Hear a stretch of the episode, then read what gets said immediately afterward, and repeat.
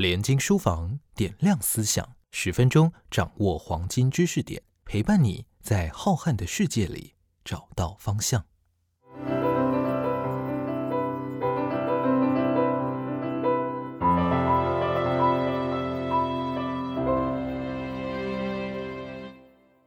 大家好，我是联合文学杂志总编辑王崇威。今天要来跟大家分享的是一本很可怕而且又很残酷的书。这是派崔科奈斯，他是《怪物来敲门》的作者所写的另外一本书，叫做《海猎记》。如果你以为这本书呢是怀抱着要给青少年读的话呢，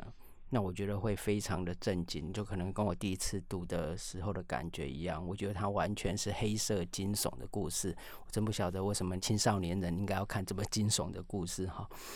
呃，虽然这本书的灵感是来自于《白鲸记》，但是它铺陈的方式完全不一样哈。如果你有读过《白鲸记》的话，你大概会知道，《白鲸记》里面虽然有很多人类跟鲸鱼搏斗的状况哈，但其实它大部分都是在谈海上的生活，谈捕鲸人的日常，从陆地啊到海洋上，到这个彼此之间的交往哈。但是呢，《海猎记》呢，从头到尾呢，只有高潮。而且在非常短的篇幅里面，《白鲸记》大家知道是一个非常大的长篇小说，但《海猎记》非常的短，可能就一万字以内这样的篇幅，就是一个非常紧张的一个呃血腥的状况哈。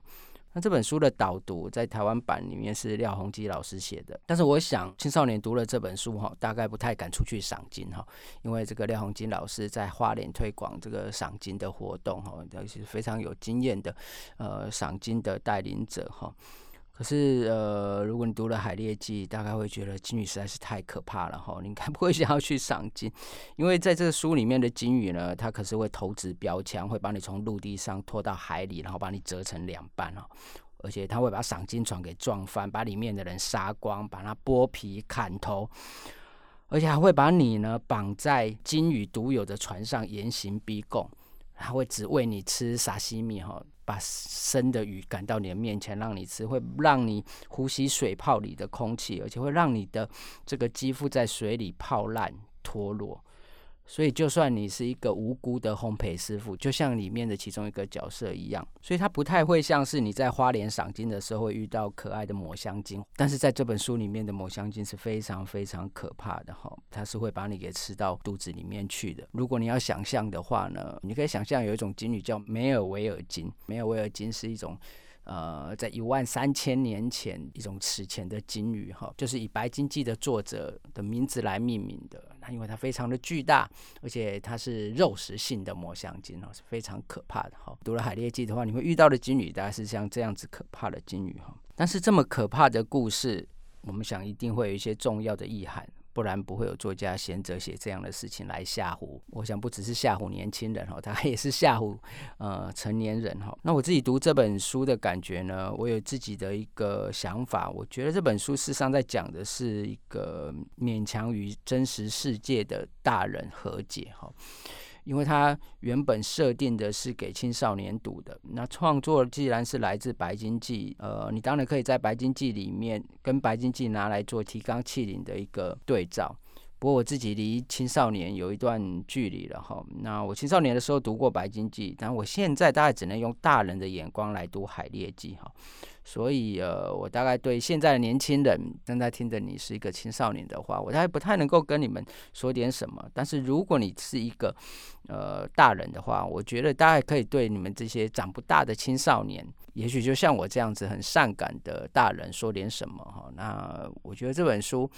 与其说是给青少年读的，不如说是给我们这种你心里面还有很多想法，还有很多不安呐，很多困扰，像是青少年般的大人来读。那其实呢，《海猎记》跟《白鲸记》比较起来呢，就是说《海猎记》谈的这个故事是一个简单的譬喻，它跟真实人类的世界像是一个镜像般的相对。比方说，呃，海面上是天空的时候，对鲸鱼们来说，海面上的世界对他们来说是个深渊，就好像是一个镜像的一个对照。我们是人类活在陆地上，可是鲸鱼会认为他们就像是人一般的活在海里面，哈，这是一个截然不同的两个世界。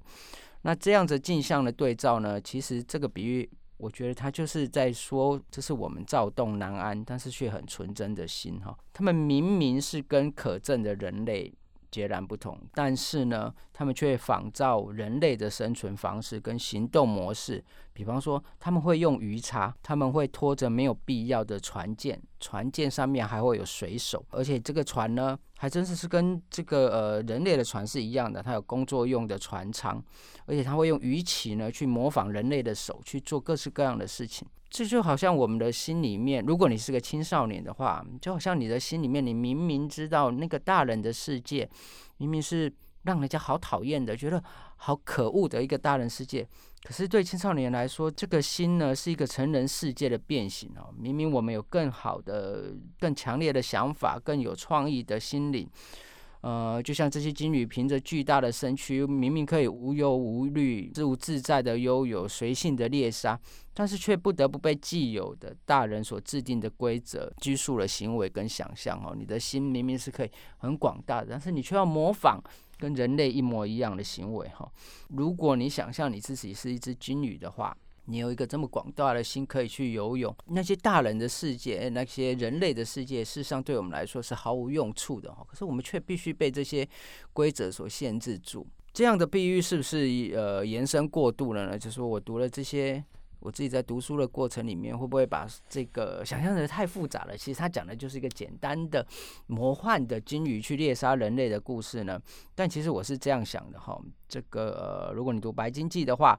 这个成人世界里面的这些主角呢，其实都非常的务实哦。事实上，它是一个比较写实的作品嘛，所以它有正式的职衔，它每一个水手有各式各样专门的任务，所以这才是真正的大人世界里面应该有的模样。但是在《海猎记》里面，这里面所说的水手其实是只是辅助的角色，而且很快就会被杀掉了哈。他们在遇到了最终的结局的时候，很快就没有什么事情的，像草芥一般，很快就被杀掉了。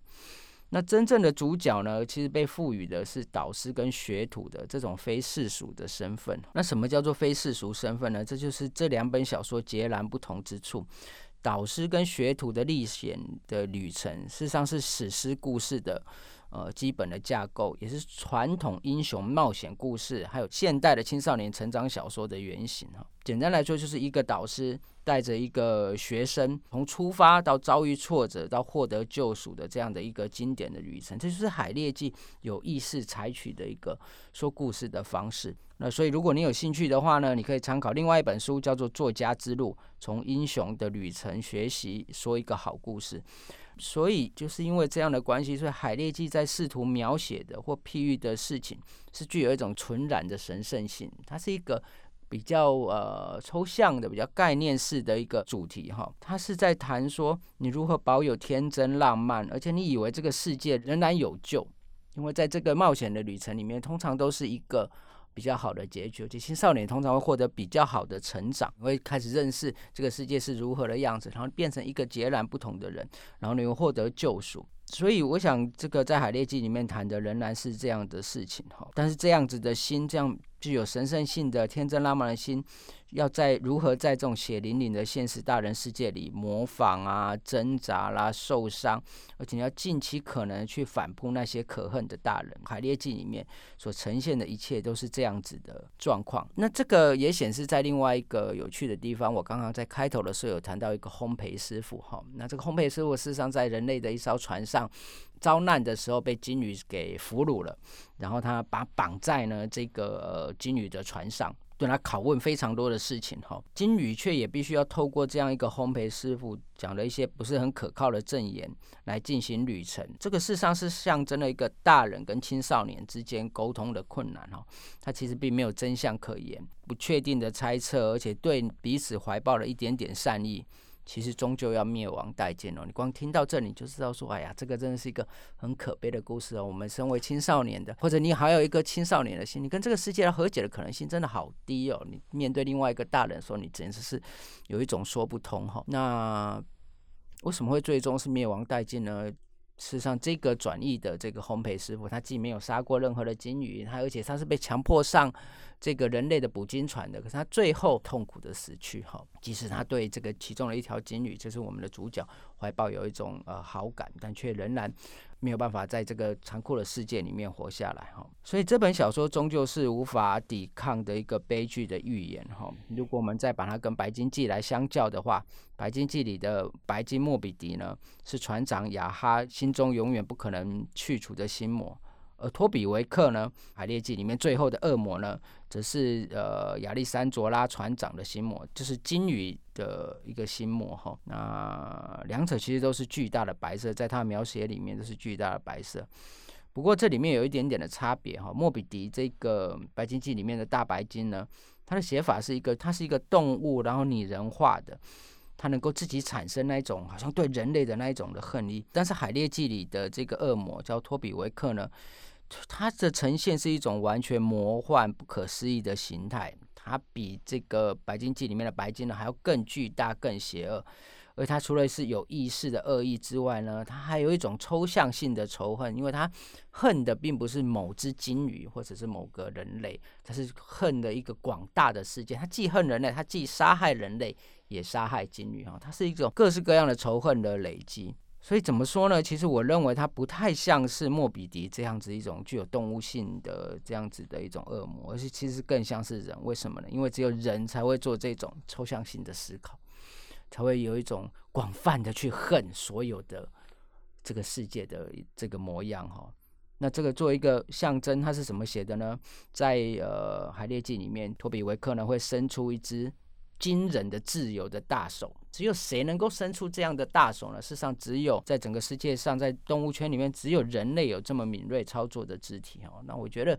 这个是全书里面最重要的象征啊。我们所面对的并不是一只具有动物性的敌人，而是一个广泛的恶意哈。反过来说，就是青少年所面临这个世界里面所遭遇的巨大的困难，并不是单一的，而是一个。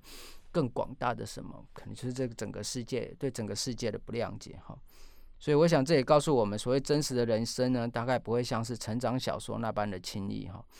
啊，也没有什么伟大的英雄可以完美无缺的活到最后。如果你读了《海猎记》的话，你就知道最后是一个很可怜的、很可悲的结局。那这个主角在未来在回忆的时候呢，事实上他感到的是非常的不安，他不知道什么时候这样子巨大的恶魔、巨大的恨意会再重新笼罩这个世界哈。所以令人遗憾的是呢，在最后的最后呢，呃，我想这个角色还有这个小说家所要告诉我们的呢，年轻人只能勉强的与真实大人的世界做和解。但怎么说呢？呃，以现在身为一个大人的我来说，这大概是最好的结局了哈。对一个像我这样善感的长不大的青少年来说，也大概只能做到这样子的程度了。谢谢大家。